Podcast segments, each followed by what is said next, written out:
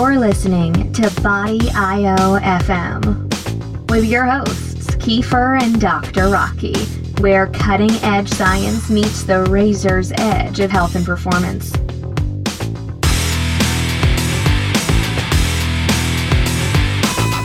Welcome, everybody, to another episode of Body IO FM with your host, Kiefer, and co host, Dr. Rocky. Hey, Kiefer. That the timing, time, right? yeah, the timing's getting way better. All right. Uh, so we're gonna go through our sponsors, which are pretty much Body IO and all of our products. So Carbnite, Carb Backloading. Uh, you can you can find links to those on the site, and we have transforming recipes, and uh, I think and Hylete athletic wear, of course. There's a coupon on the website for that. And today we've got Dr. Paul Jaminet on the show, who is the author of The Perfect Health Diet. Um, I believe he also has some uh, a health retreat business uh, that we're going to talk about later as well. But we want to so welcome to the show, Paul. Appreciate having you on. Th- yeah, it's great to be with you, Kiefer and Rocky. Yeah, the last time we spoke, we were on a panel together where I think I pretty much pissed off at least three of the other four participants, and I'm I'm not sure uh, not sure how you felt about that, but the others clearly showed some disdain for me after that.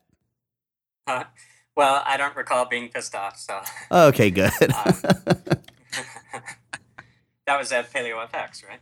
yeah, yeah. Uh, two two years ago, I think. Something like that. Yeah. Yeah, year before last. Yeah, yeah. I thought I thought it was a good panel. uh, Actually, Yeah, it was fun. So I, I remember me pissing off the audience a little, talking about how many carbs you should eat, or uh, maybe not pissing them off, but surprising them. Yeah, yeah. You we definitely have uh you know, depending on depending on the context of the conversation, uh, we have either similar or strangely dissimilar opinions on carbohydrates and how much is is really necessary, but we can go into that here pretty soon.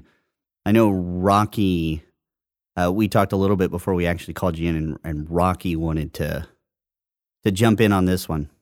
Yeah, I mean, before we even get started, um, I'm sure that many people know who you are, but for those who don't, can you tell us a little about about the Perfect Health Diet? What's it about, and how do you come out? How you came about it? Yeah, well, it came about uh, when uh, my wife and I were searching for solutions to our health problems, and we found uh, paleo in 2005. So I guess that makes us old timers in the movement now. and uh, um, we had some problems on paleo starting out, and uh, uh, you know we traced. Uh, uh, what, you know, the first thing we realized is we were too low carb, and then we, we realized we had other nutrient deficiencies and uh, and basically started getting to work on refining paleo in order to make it highly nourishing and uh, and uh, you know as healthful as we could make it. And that took us five years, but uh, it ended up you know we got a really good diet, and we ended up healing our own health problems, and uh, you know we were convinced it could help a lot of people, so we wrote a book about it, and uh, that's Perfect Health Diet, and and a lot of people have been helped. So it's been it's been a really good experience. What were some of the issues you were having with the carbohydrate content in terms of the being low, or do you know? I mean, you know, I think one of the things that often gets kind of um, misinterpreted or just confusing for the lay public is when they hear the term paleo. You know, all that comes to mind is caveman diet. Whether that's a low carb program or a moderate carb or a high carb program, it's never really ever uh, detailed. So Yeah. obviously, it sounds like Maddie, you, you went down a low carb ro- route. Um, was there a particular reason why you went down that low carb route, or was there uh, was that related to your health issues that you're having? Or? Um, well, it probably wasn't totally rational, but uh, uh, basically, I, I was inspired by Art De Vany. It was through him that I found uh, paleo, and he was definitely a low carb advocate. He um, advocated no starches and only uh, uh, fruits and vegetables. And, you know, but the arguments he made against carbohydrates it seemed to me applied just as much to fruit. And uh, uh, so I was even more enthusiastic and tried going vegetables only for a while. Um, and, uh, you know, but I was in a, um, I had uh, it turned out a couple of chronic infections, and uh, going low carb helped me diagnose them. It caused one of them to flare up, and um, so you know, and it, it ended up being a really helpful experience for me. But uh, uh, in the first month, I had some really uh, severe symptoms, and um, but it uh, and you know, I definitely had more problems going low carb than most people would have because, uh, it, uh, you know, I had pre-existing infections that, you know, made me made me vulnerable to a deficit of carbohydrates. So, uh, you know, but I think there's a risk of long-term issues if you if you stay on a very low carb diet for a long time, even if you you know, even if you don't have those kind of infections that create immediate acute problems. So um, I think uh, can you can you explain in the perfect health diet then then there is a carbohydrate recommendation. It sounds like it's going to come from starch. What is that level? Where's that level at then? Well, we recommend eating about thirty percent carbs uh, for most people. You know, so that's that's lower carb than the standard American diet, but it's higher carb than most uh, low carb diets, and um, and that's about uh, that's about what we think your body wants in order to avoid conserving carbohydrate utilization. So there's a lot of ways the body utilizes carbohydrate. Um, it does it for immune function. It does it for constructing extracellular matrix. It does it for producing uh, mucus and um, and uh, the uh, compounds that lubricate joints and um, and we start to see reductions in mucus production uh, as you reduce carbohydrate uh, intake. Um, we start to see you know reduced production of tears and saliva, um, and uh, reduced immune function as, as you start going very low carb. So the body you know starts to try to conserve carbohydrate, and uh, um, and you know we generally uh, we want to give the body everything it needs so it can you know, do all the functions that evolution gave us, and uh, uh, you know, because they're they're generally good for us. Uh, so if you're doing thirty percent, I'm sorry. Go ahead, go ahead, Kiefer. Oh, I was just gonna say, uh, you know, some of these these things you mentioned are usually transitory uh, effects of going low carb for too long. Uh, for example, you know, if if you've been on a carb based diet, which I would say almost 100% of Americans at some point were on a a high carbohydrate diet, whether that's 30%, 45% or higher, uh, starting off in life, you know, we a lot of us were raised that way. So when you make that transition to something that is very low carbohydrate or at least very low usable carbohydrate, we actually see a lot of these kind of extreme conditions and and we also see some beneficial extreme conditions um, that I think have unfairly been pe- pegged onto ketogenic diets that makes them magical. Um, and then all these other transitory things that aren't so fun are kind of ignored. Um, but we see in, in, you know longer and longer term data, which unfortunately we don't have a ton of, um, but we do in certain populations. All those things disappear. Like people will reset, and they are actually quite healthy. You know, all everything you've mentioned comes back to what we would see as quote unquote normal. Although I would argue eating carbohydrates is just not a normal state, or, or eating carbohydrates daily is not a normal state for humans. So we we kind of have this balancing act of how do we look at different effects and the time course of those effects, and then also the hysteresis effect of going back to previous diets once we've only been on a new diet for a short period of time.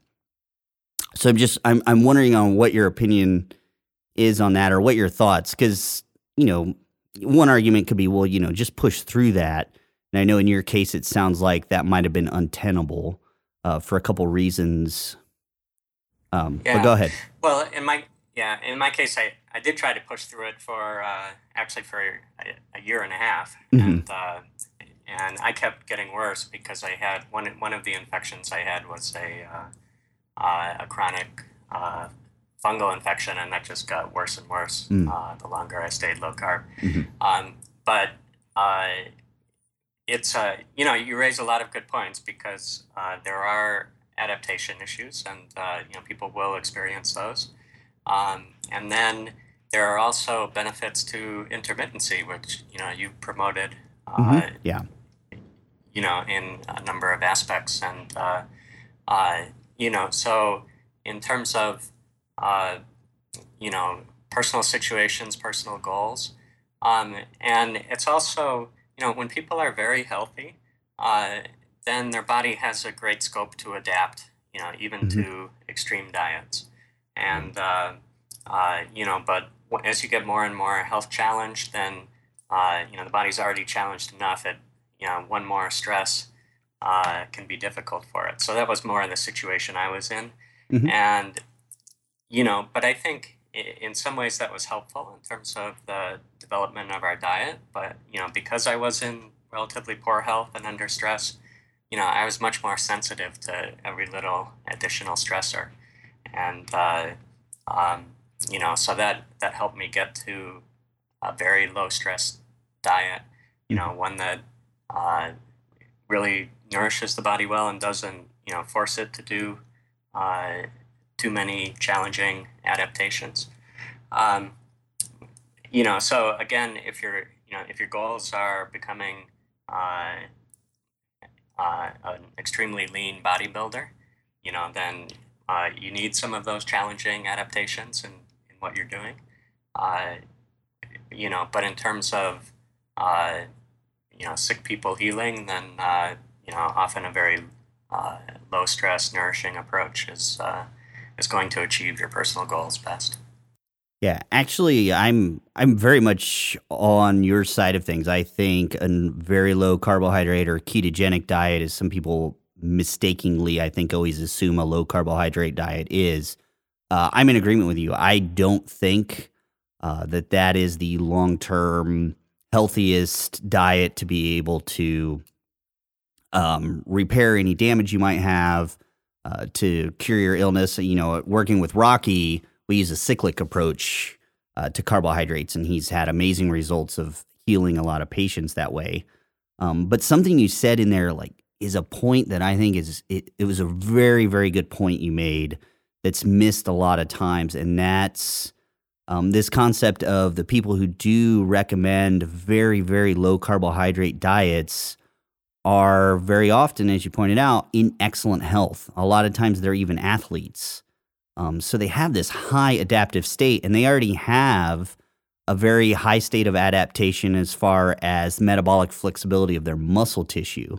So we really need to step back sometimes, I, I think, and pay attention to who's saying this. You know, if you've got somebody who's doing uh, Ironman competitions and they're low carbohydrate, you need to step back for a second and think, okay, is it how salient are these recommendations for the general public or for somebody Yeah, that's I sick? Yeah. Yeah. that's right. So, uh, you know, and we all know if we look back when we were young, you know, and teenagers, we could do, you know, all kinds of things that weren't necessarily that healthy and we'd still feel great the next morning. right. uh, and, uh, what, you know, so uh, the better your health is, you know, the, the less you're going to notice, even if you're doing subtle harms to yourself. And, uh, and there's a very interesting uh, set of ideas that uh, were put forth by this uh, biologist Bruce Ames from Berkeley. yeah, I uh, know. I know, calls Doctor the- Ames. Yeah, uh, that he calls triage theory, hmm and it and it basically, you know, it makes total sense. It it has to be right. You know, we must have evolved mechanisms so that when we're short of some kind of nutrient, uh, we keep ourselves functioning here in the now. Uh, you know, we maintain our current function uh, because we need to be able to go out and hunt and gather and get, you know, or fight and get, you know, survive, get the nutrients that we need. And the assumption of our body is going to be that, you know, any deficit of nutrition is only temporary and we're going to find food sooner or later and, and restore our nourishment. And so the things that's going to suppress when we're short of nutrition are all the long term maintenance, you know, the things that show up after 10 or 20 years. And, you know, so if you're eating a deficient diet, if you're starting out from a really healthy state and you're eating a deficient diet, the odds are it's not going to, you know, you're not going to notice anything uh, in the short term. It's going to show up after years or decades. Um, and you know, so that's that's the big concern. Uh, you know, so someone may find you know one of these more extreme diets, and you know, fasting is a traditional way to get health benefits. And you know, people if they're starting from a healthy state and they go on a restrictive diet, it's essentially a kind of fast. You know, mm-hmm. there are things. You know, there are fasts called protein sparing modified fasts where you still eat normal amounts of protein, but you mm-hmm. fast mm-hmm. on other things. And uh, you know, there are all kinds of ways to fast that include eating, you know, but are restrictive ways of eating, and uh, and those can improve health in the short term in certain ways. They can make you feel better, uh, and you know, and people can think, oh, I've hit on a really healthy way of eating, you know. But if you if you're fasting every day for years and years, then you know your body's going to be putting off certain kinds of maintenance, and that's going to uh, if Bruce Ames's triage theory is right, that's going to show up in uh, you're getting more diseases of aging, you know, less maintenance of DNA, more likelihood of cancer later, um, shorter lifespan. Uh, you know, so it's a it's a little bit you know risky just looking at um, you know either short term how you feel or maybe some single biomarker of health and you know basing a whole diet on you know optimizing that uh, I think it's you know the, the approach we ended up taking of sort of reviewing the literature, looking at every nutrient, figuring out a balanced diet that uh, gives you every nutrient. I think that's much more likely to be uh, a long-term successful approach.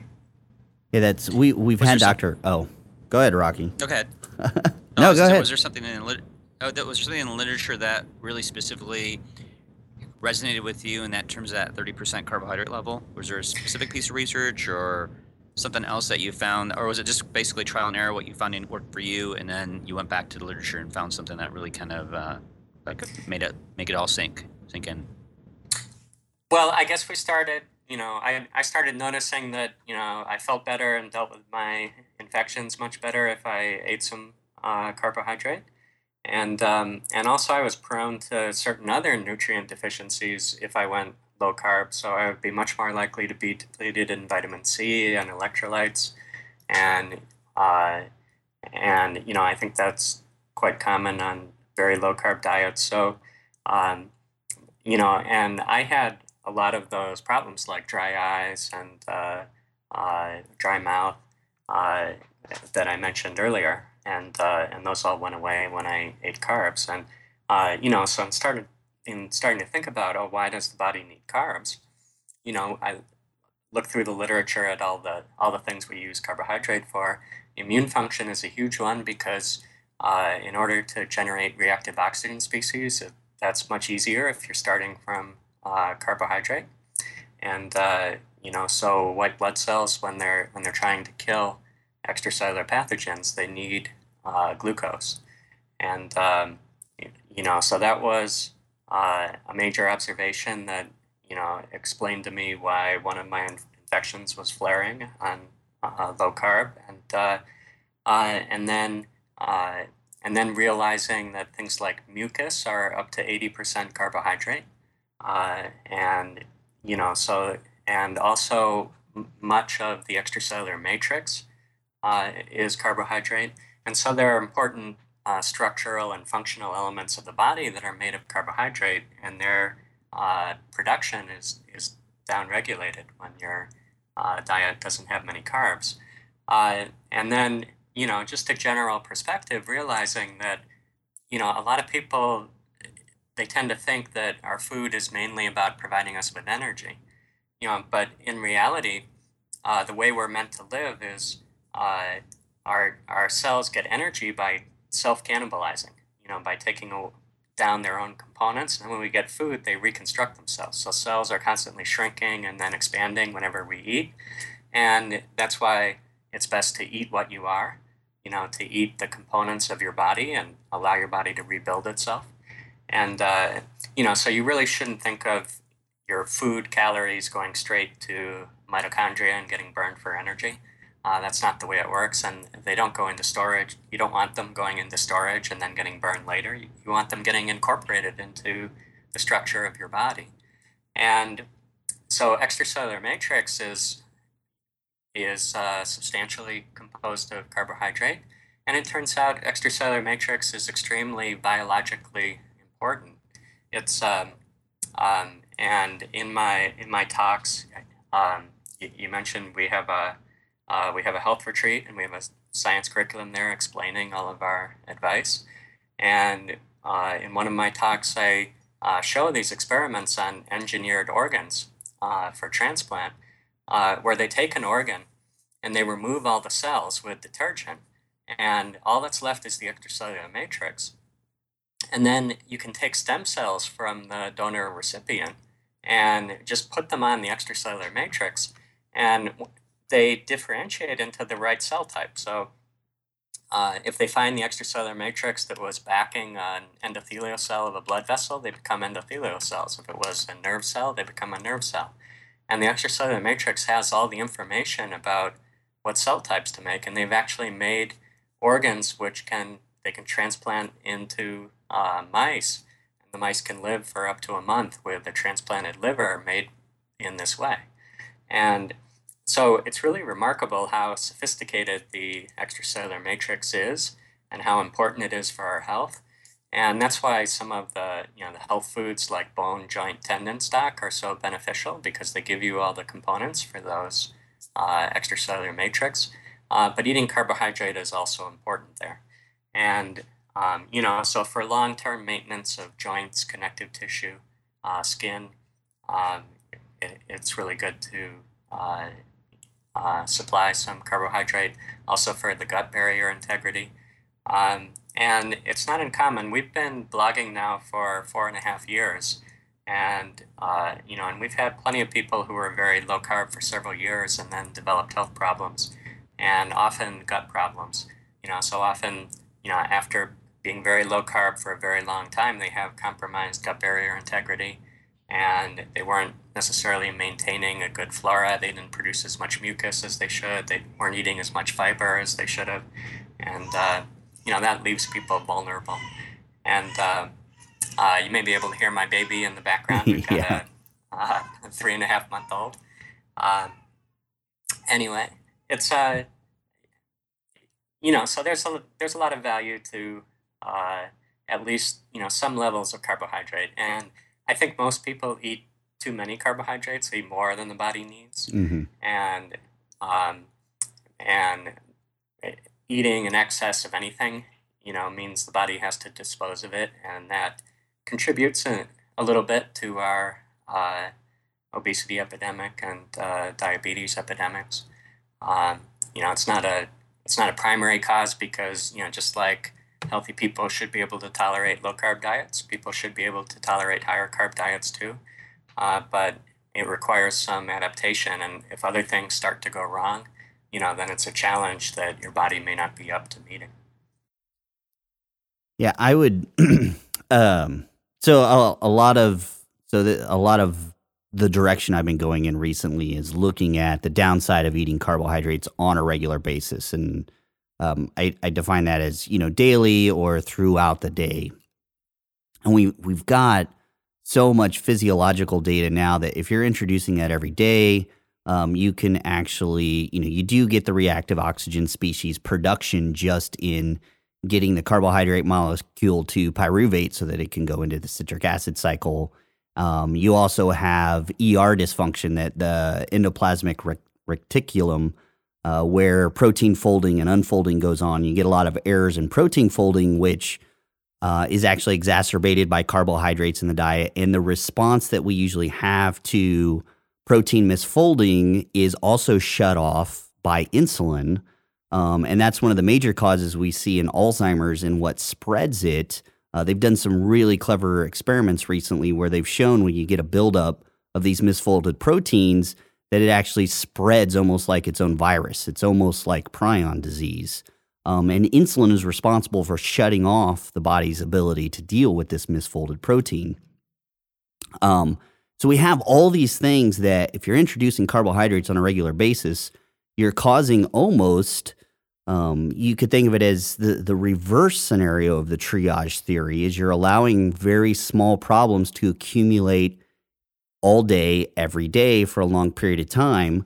And then you may also have a deficiency that, you know, your body's working to try to compensate for. Um, and, you know, all this research to me is pointing in the direction of right now, at least the standard American diet is the perfect storm.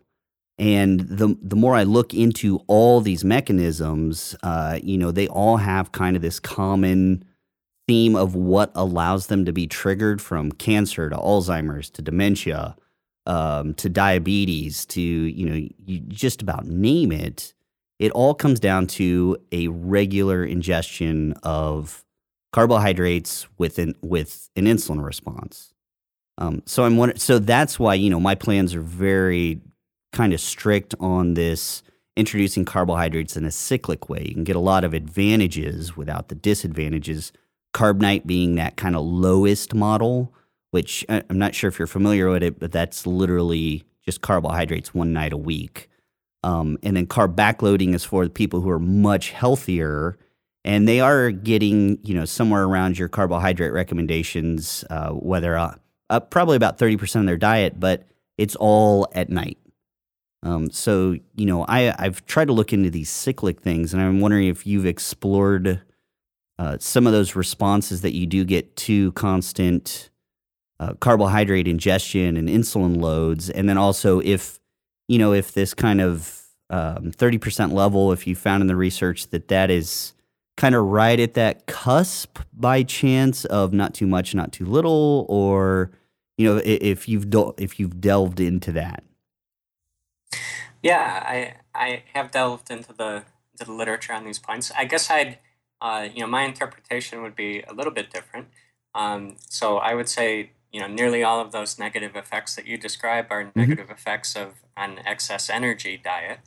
And, you know, of course, eating an excess of carbohydrate is, you know, one path to an excess energy diet.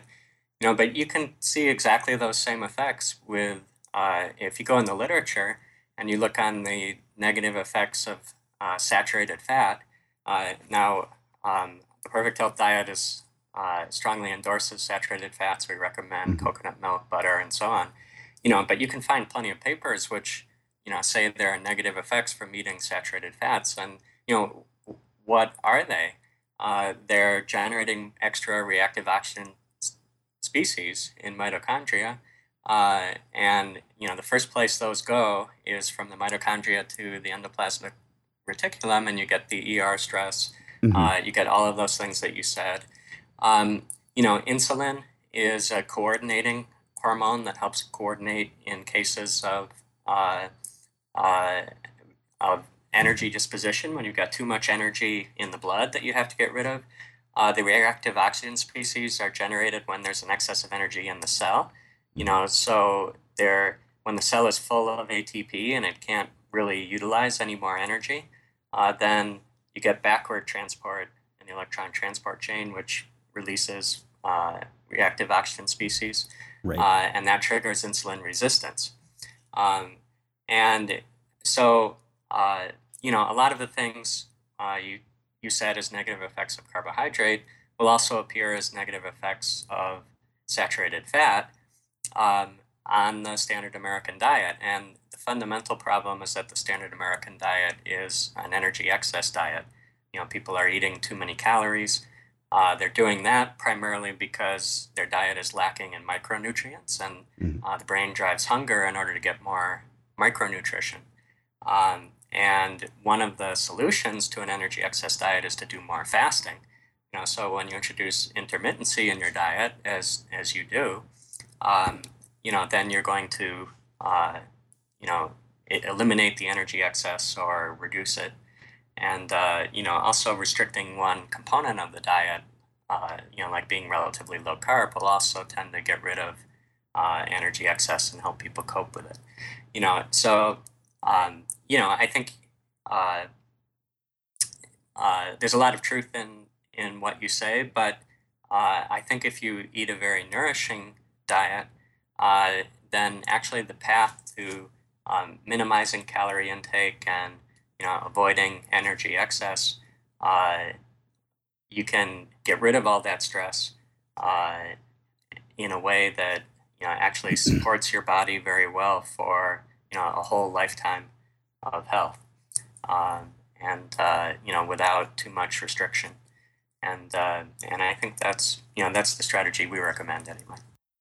Oh yeah, I I the yeah my my point was more, or at least the discussion topic is you know obviously we all kind of have uh, these these different backgrounds and the things that we've tried to to focus on uh, when we're looking at these things, and I think that the saturated fat point is, is very relevant and interesting, and particularly because that research and the research that we can always find in those those diets are you know, usually either A, the person still has a pretty significant carbohydrate load, so it's definitely nowhere near ultra low carb, um, or the organism is transitioning from a carbohydrate diet to one that's still decently high in carbohydrates, but you know, high in saturated fat. So I think that is some somewhat dilutes whether we could say, and, and as you you know, as you know, you recommend saturated fat. You know, it's healthy in a certain context. Um, we can show that. I mean, the membrane of your cell is heavily dependent for its structure and its form and its integrity on saturated fats. Um, that's actually very important for part of its its structure. Uh, if it were all polyunsaturated, we'd be pretty gooey.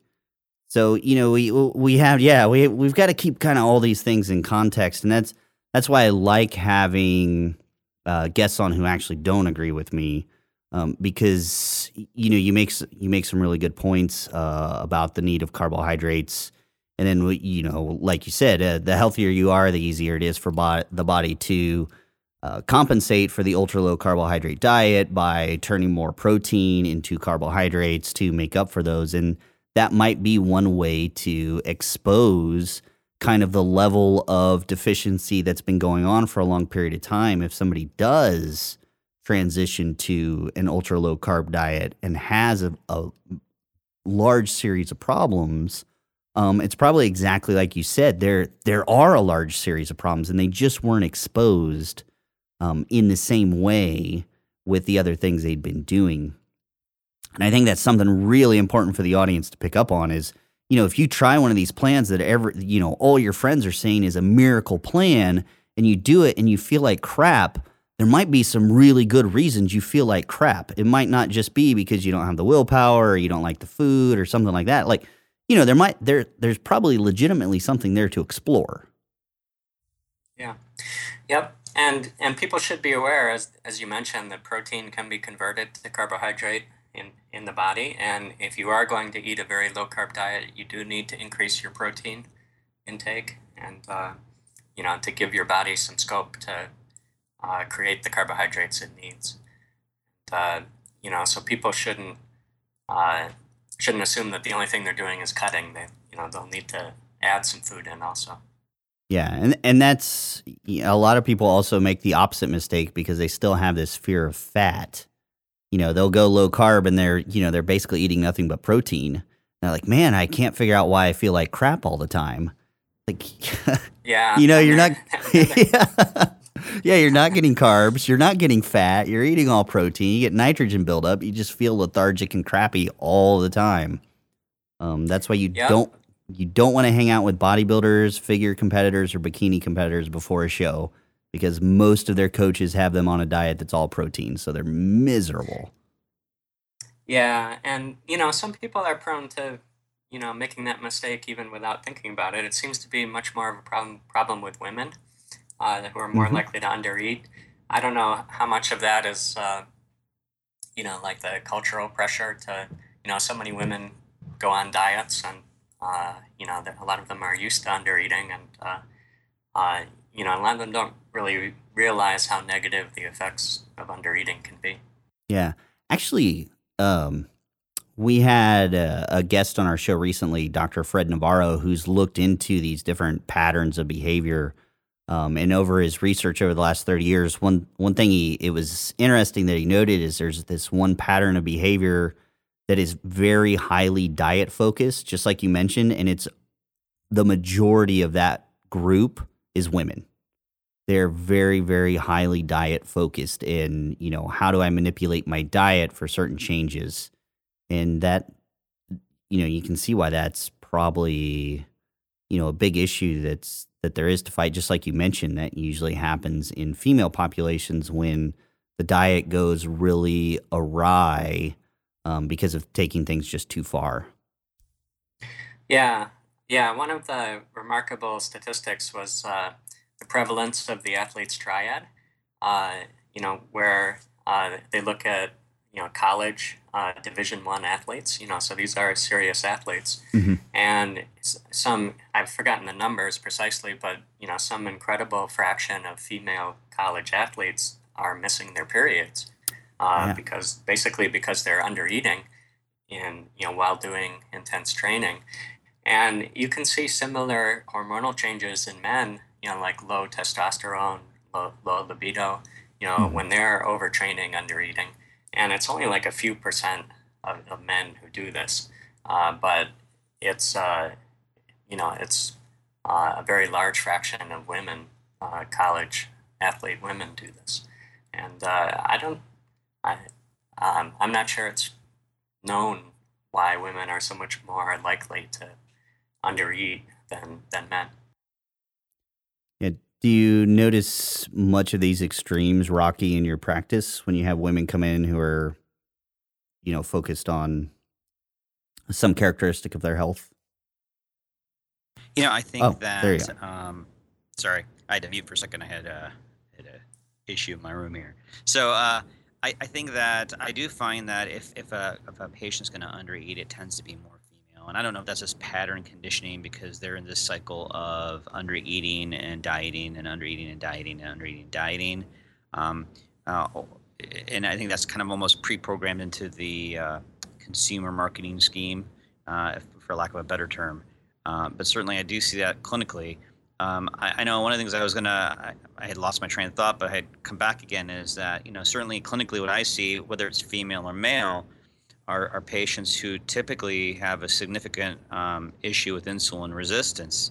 And so I, I was going to ask Paul, um, do you do you make adjustments in the in the program that you do, whether it's at the retreat or in general in the book, in terms of um, if you're dealing with certain issues of glucose metabolism issues?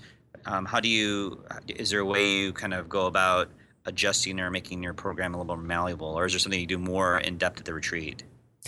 Um, no, we pretty much put everybody on the same program to start with, and then we see in you know 95% of the time all the problems will go away. Uh, you know, but our program is pretty comprehensive. It's uh, you know it's diet and nutrition, but it's also lifestyle and exercise. Um, you know, so we do things like intermittent fasting uh, daily, uh, circadian rhythm entrainment. You know, other things that are very supportive of uh, a healthy metabolism, and um, intermittent fasting really helps people regulate their appetite. Uh, so, you know, most often insulin resistance is it's a, it's just a condition of energy excess. Uh, the cells have too much energy; they don't want any more en- energy, and so they say to insulin, you know, which tells them take in energy. Oh, I don't want any. I'm not going to listen to you. And uh, you know, so the solution is really to you know get them on uh, a much more efficient diet where they're only eating the things their body needs. Uh, and that means a very nutrient dense diet. Uh, so we very quickly want to get them on our supplemental foods, things like egg yolks, liver, uh, bone, joint, tendon stock for extracellular matrix, um, uh, healthy vegetables, seafood. Um, and, you know, so improving, and also a few nutritional supplements. So improving their nutrition really helps control appetite. And then intermittent fasting uh, is really helpful, uh, both because it's a good circadian rhythm entrainer, uh, and you know that helps normalize uh, metabolism. Um, and uh, the overnight fast, uh, extending the overnight fast, you know, like I said, cells self cannibalize during fasting. And so basically, uh, if your cells had an energy excess at the start of the fast, you know, by the end of the fast, they won't have it anymore because they'll be cleaning themselves out. And, uh, uh, you know, so if you do intermittent fasting, you're, that's going to restore insulin sensitivity in most people. And, you know, then you just have to, uh, and it really helps people monitor their appetite and how much they eat. So what we tell them is just, uh, eat enough during the day so that uh, by uh, the time you start eating, eating again the next day after a 16 hour fast, you're just beginning to get hungry. You know, so you're feeling mild hunger at the at the start. and of course, they you know the first day they can't know you know how much that is to eat. You know, but after they've been doing it for a week, then they start to uh, you know get a sense of you know what's the right amount to eat, and you know you can slowly you know first just satisfy yourself, and then if you're not at all hungry at the end of the fast, you can dial back the amount you eat a little bit and just see where you start to become hungry. And, uh, you know, so that's a really good recipe for helping people calibrate uh, the amount that they eat. And once they're getting good nutrition, uh, eating a good amount, uh, once they are doing intermittent fasting, once they're in training their circadian rhythms, once they're doing a good daily exercise program, uh, you know, which is a, a big part of circadian rhythms, uh, you know, then they're the intermittent, the insulin resistance tends to go away. Uh, and then the next step after that, which takes a little bit longer, is reshaping the gut flora and giving them a better gut microbiome. Uh, and that that can take variable amounts of time depending on know the state that they're coming from. But usually within a few months, uh, you can get that in pretty good shape. Um, and so we you know we wouldn't really tweak very much until we've uh, you know gone through those two phases. Uh, and usually there are other health conditions uh, present. You know, when people when people have problems, and those help us diagnose the problems, and you know, and we look for ways to address those things. You know, so we do end up uh, tweaking the nutritional advice and the, the dietary program. You know, uh, for things like uh, diabetes or chronic infections or uh, cancer or other issues. Um, you know, but for the vast majority of people, you don't you don't need to do much beyond a very nourishing, natural whole foods diet with intermittent fasting, circadian rhythm entrainment, daily exercise. So I've. What are some of the chronic? Oh, wait, wait, wait. This just this begs the question about. So how do you feel about, say, my program carb backloading? Um, because it's it's very similar to what you're describing and in the literature, I actually designed it to do kind of some of the things you're discussing and to mimic intermittent fasting without the negative side effects. So, in other words, uh, become less sensitive to the effects of ghrelin and also to have uh, lower ghrelin excursions, which is what causes hunger, especially early in the day. Um, and the literature, to me, in everything that I saw, it wasn't that um, the actual starvation is what triggered the lysosomal effects and autophagy in the cells. It was actually the absence of glucose and insulin that also allowed that to happen, which we have seen in studies when you take those away, the autophagy system, you know, actually can function the way it's supposed to, break down damaged DNA, break down uh, viral, viral components, bacteria that might be uh, sitting around or have invaded a cell. So, you know, I, I actually constructed carb backloading not just as a performance diet. This was supposed to be a diet that was supposed to, uh, and again, match up with our circadian rhythm. So you eat the carbohydrates at night. Um, it was supposed to, you know, modify all of those because one thing that an athlete is constantly battling is re- recovery issues. So everything else has to be as absolutely healthy as possible for them to recover at an adequate rate to make the progress that they want to make. Um, and we've also seen a lot of these effects in Rocky's practice when using carb backloading with just even sedentary people. Uh, you you get a reversal of insulin resistance, and again, this seems to point to the absence of the carbohydrates and the insulin load more so than the fasting itself. So, just kind of, what is your take on carb backloading? Just in its framework and not applying it to say athletes, which is what the book was written for, but that was not the intent of of creating the diet, so to speak. Yeah, well, um, anything that improves circadian rhythms is going to have a very powerful uh, metabolic effect, and will be very beneficial to people. Um, and there is, uh, you know, there is real evidence that uh, it's helpful to uh, shift protein a little earlier in the day and carbs later in the day. Uh, and I don't, I personally, I, I wouldn't recommend a very dramatic change. I'd still eat, um, uh, you know, relatively balanced meals. Uh, you know, but you may, it's a good thing to emphasize protein a little more at the first meal at breakfast and emphasize carbs more at night. And at our retreats, we give, uh, you know, the, the last food uh, we give is a dessert at 8 p.m. And, uh, uh, and that's a uh, relatively carb rich uh, dessert. Um, and that helps support sleep and, uh, Mhm. and uh, you know, in, in general, it's a good uh, circadian rhythm uh, thing as well as a sleep aid. And, uh, you know, so that, that general framework I think is good. Um, I guess uh, I think the best time in general to eat calories is in the afternoon. And, uh, you know, you want to uh, try to put as many calories as you can in there. And I think it's it's very good to extend the overnight fast. In terms of the benefits of autophagy, um, it's uh, you know autophagy is promoted not just by lack of carbohydrates but also by lack of protein, lack of fats, uh, depletion of ATP in the cell, so it doesn't have enough energy. Um, and I think it's very good to invoke all of those things uh, in the overnight fast.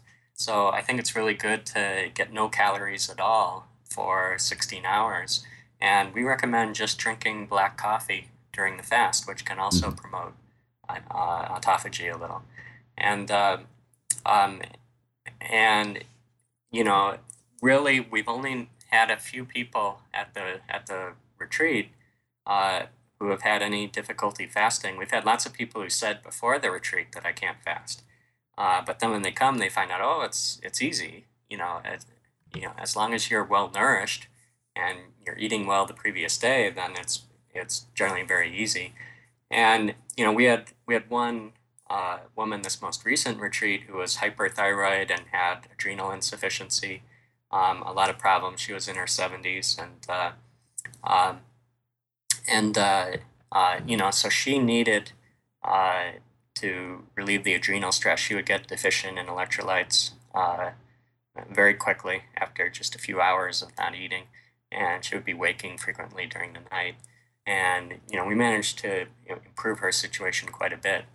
Um, you know, but I would say, uh, you know, it's only really in cases like hers where you know your hormonal organs are not functioning properly that uh, uh, you know that a fast you know should be really s- stressful. Uh, if you're, you know, it, what really protects you against uh, the stress is if you're eating enough food, if you're well nourished uh, during your feeding window, you know, then a normally functioning body should be able to maintain good function for, you know, 16, 24 hours. Yeah, it's I actually have in uh, the one of the chapters in carb backloading is titled "Breakfast: The Most Important Meal of the Day to Skip." Um, is how I yeah, title I think, I, I think that's true. So, um, or I, I often say, yeah, you sh- breakfast is the most important meal of the day, but uh, you don't need to eat it in the morning. You can eat it in the afternoon. right. and uh, um, and you know, uh, the, for a long time, you know, people would say, "Oh, uh, skipping breakfast is is bad for you," and there were studies showing that. But uh, when they looked into it more closely, it's really eating at night uh, that is the problem. It's you know, so what happens is a lot of the people who skip breakfast, uh, you know, they're exerting willpower. You know, they're resisting hunger and then as the day goes on, their willpower weakens, and then they you know have a big feast at night, and um, and that's not very good for circadian rhythms. So, uh, you know, but if you're if you have a big feast in the afternoon, then skipping breakfast is very good for you. Um, so, uh, you know, really the old uh, European pattern of a you know of a big feast at you know early afternoon Mhm. uh, and a light supper is a is a very healthy pattern. And if, if you're eating that way, then there's no need to eat breakfast. Yeah, it was interesting. They did um, it, it on those those studies with breakfast too, and they look at okay, well, people who skipped breakfast had greater hunger pangs later on, and so on and so forth. Um, a lot of those studies have a very short transition window. They basically go and they make all their measurements a day after having the people adjust to skipping breakfast. So, of course, their body is already set on certain hormonal patterns that can be triggered by insulin and glucose, um, especially in those breakfast situations. So, of course, you know, the next day they feel hungry because they skipped, it's the first day they've ever skipped breakfast.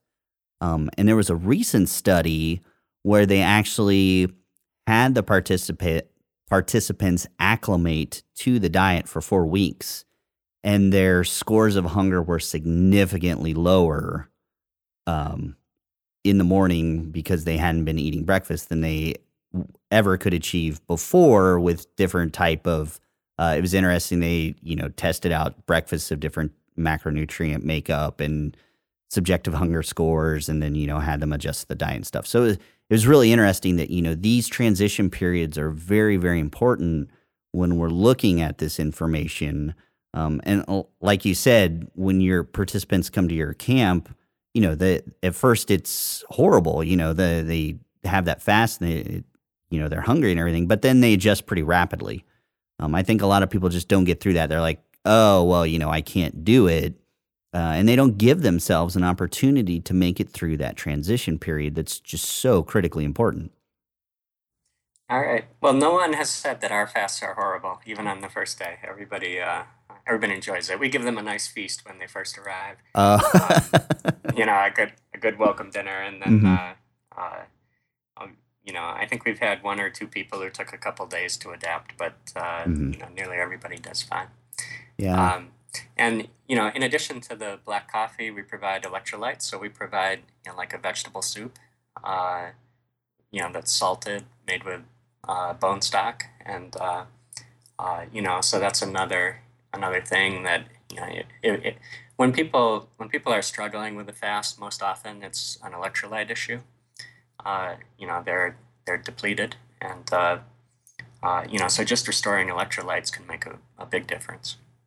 Yeah, I've seen the people who have the most difficult, at least with morning fastings, and the people I've worked with, um, and the feedback we get online are usually the ones who had had that uh, kind of I won't say traditional, but like the last kind of 30 year shift of you eat a breakfast that's very low fat, very high carbohydrate, um, maybe not even a lot of protein. So they were cereal eaters essentially first thing in the morning or uh, toaster pastries or you know any of that kind of stuff. That's what they were eating first thing. And there's uh, very good research in humans about how causing an insulin spike actually will cause ghrelin to spike at the same time, which is uh, the body's main hunger hormone. So you can actually set the rhythm of when ghrelin will naturally spike through the day if you just eat carbohydrates at the same time. Or, or if you eat something that'll have a high insulin excursion at the same time every day for a couple weeks, you'll actually, and then you skip it, your body still spikes ghrelin at that at that same time.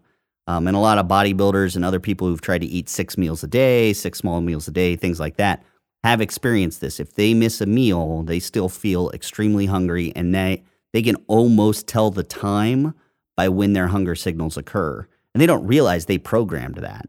That's what you know. The the people I deal with who have that problem, they have programmed themselves to be hungry first thing in the morning, and they don't even uh, realize that they've done that, and that's that you know kind of transition period of of trying to get them to to adjust to that, basically unprogram themselves. Yeah, that's uh, that's an interesting point. So uh, at, at the retreats, we generally I, I do uh, I provide some health coaching uh, mm-hmm. pre-retreat and post-retreat, and uh, uh, we generally encourage people to start trying our diet and start attempting intermittent fasting before they come and not everyone does that, but uh, uh, most do. And so there's, uh, you know, if there are adaptation issues, maybe they're they've gone away by the time they arrive. How how can people find out about your uh, basically where's the best place to go to find out about your retreat, um, the work you're doing, uh, so on and so forth? Where? Yep. Well, our, our site is perfecthealthdiet.com, and that has links to everything. So there's a tab on the top called Perfect Health Retreat, and you can click on that for information about the retreats.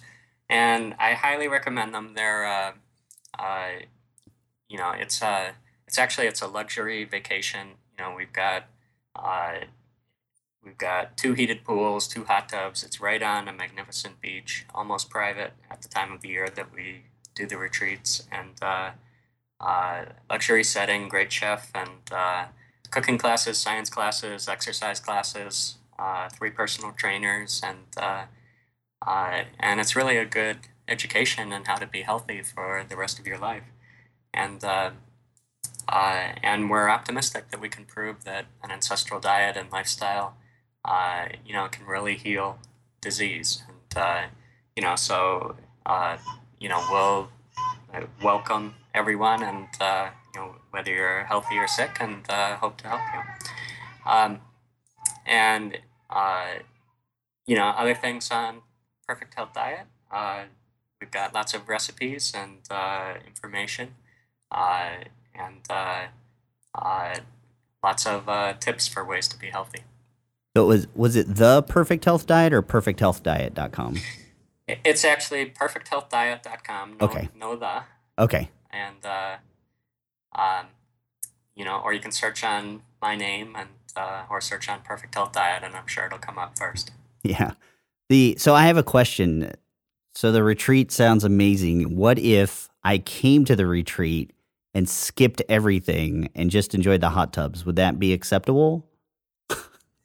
Yeah, that's fine. Um, every every activity is optional. We we haven't had anyone do that yet. Oh, okay. I was just like the, what you I, what you described as the surroundings. Like, man, it would be. aw- I would pay whatever just to have a vacation like that for you know how long is your retreat? Uh, one one week. Ah, yeah, definitely. One week of just being able to relax and unplug and have hot tub beach access. That would be phenomenal. Yeah, it's you know the food is great. Um, so uh, my wife does cooking classes. My uh, our, our chef used to be a private chef to REM and uh, Stevie Winwood, and uh, uh, was a was a chef at Hollywood for uh, uh, you know for the movies.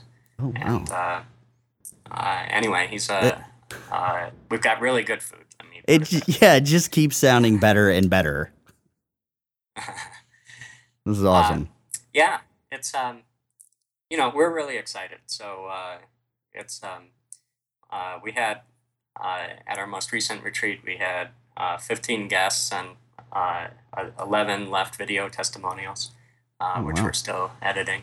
Uh, you know, but I think we've really gotten a great program uh, that is, uh, you know, that really leaves people excited and uh, uh, and you know we're starting to uh, get a sense of the health outcomes and Mhm. uh, uh, they look really good. So uh, you know I think it's I you know I was inspired to do this because uh, a number of the vegan doctor you know the the well known vegan doctors Mhm. open uh, places like this. So Nathan Pritikin had his longevity center, and uh, uh, you may know Kempner with the rice diet, and uh, other people. And you know they would, you know, they would publish a few papers on you know how people had reduced rates of heart attacks or things like that. Uh, you know, but I'm convinced we can do much much better uh, as far as health improvements, and uh, you know, so I really wanted to open something where we could prove that an ancestral approach would really work much better, and uh, you know, and I think we're well on our way to doing that.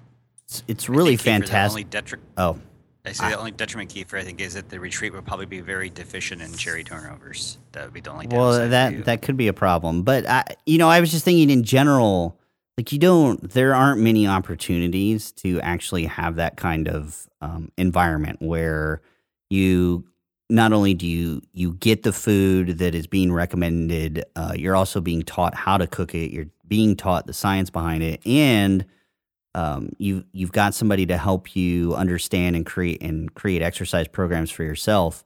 I mean, and and then on top of it, to have a relaxing environment so you can let a little bit of that soak in. Um, it, it yeah, it it it really does sound like you've constructed a, a, a fantastic uh, program to to help people get jump started who can afford to be there. That sounds like a great great Yeah, idea. I- yeah. I I think so. I'm really proud of it, and uh, um, and you know, it we really try to make it a complete education for life, and you know, so the movement classes are not just uh, physical activity, exercise. They're also you know stress relief, meditation. Um, you know, so we have evening classes help prepare you for sleep. Uh, we have you know posture, stretching, uh, mobility, healing, um, and uh, you know, so I, I think we've got just about all the bases covered, and it's not intense. You know, it's not like a biggest loser type thing where we push Mhm. people. You know, uh, we just try to get them enough uh, movement to you know be health optimizing. And most people come in not very good physical condition, so they're you know they can't. The health optimizing amount of exercise isn't really that large hmm um, and uh, uh, you know, and you know, so people get you know people get plenty of free time to enjoy the beach and the hot tubs, uh, and there's a lot of you know everybody who's come has been uh, tremendously nice and uh, enjoyable, and uh, you know, so the social environment is really good too. Uh, I have a lot of fun every time I go, and you know, and I'm working, so I think it must be even more fun for the people who don't have to work. Yeah. Well, that sounds fantastic. Thank you. So we're you know we're at our hour, and I really appreciate you taking an hour to to be on the podcast with us today. You know we've uh you we've you know connected a couple years ago, and I don't think we haven't really had an opportunity to connect or talk again. So you know thanks for being on the show. Yeah, it's great to great to be here. Thanks for inviting me, Kiefer. And uh, uh, yeah, I'll look forward to our next uh, uh, next meeting. Hopefully, we'll uh, uh, you know we can disturb people again at a panel sometime. yeah, that's uh sounds great. Uh, any last did, any last questions, Rocky, or comments? Oh no, thanks a lot for coming on, Paul. It was uh, it was great to have you on, and and especially learning more about the retreats that you have, and, and in terms of trying to help people get healthy. yeah, yeah. Yeah. It's uh, well, maybe you guys will come out and visit sometime. Mm, Yeah. So perfecthealthdiet.com.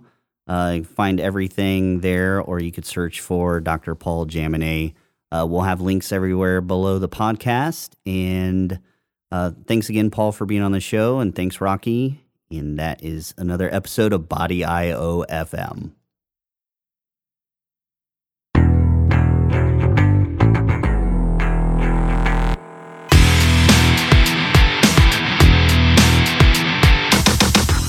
You've been listening to Body IO FM with your hosts, Kiefer and Dr. Rocky.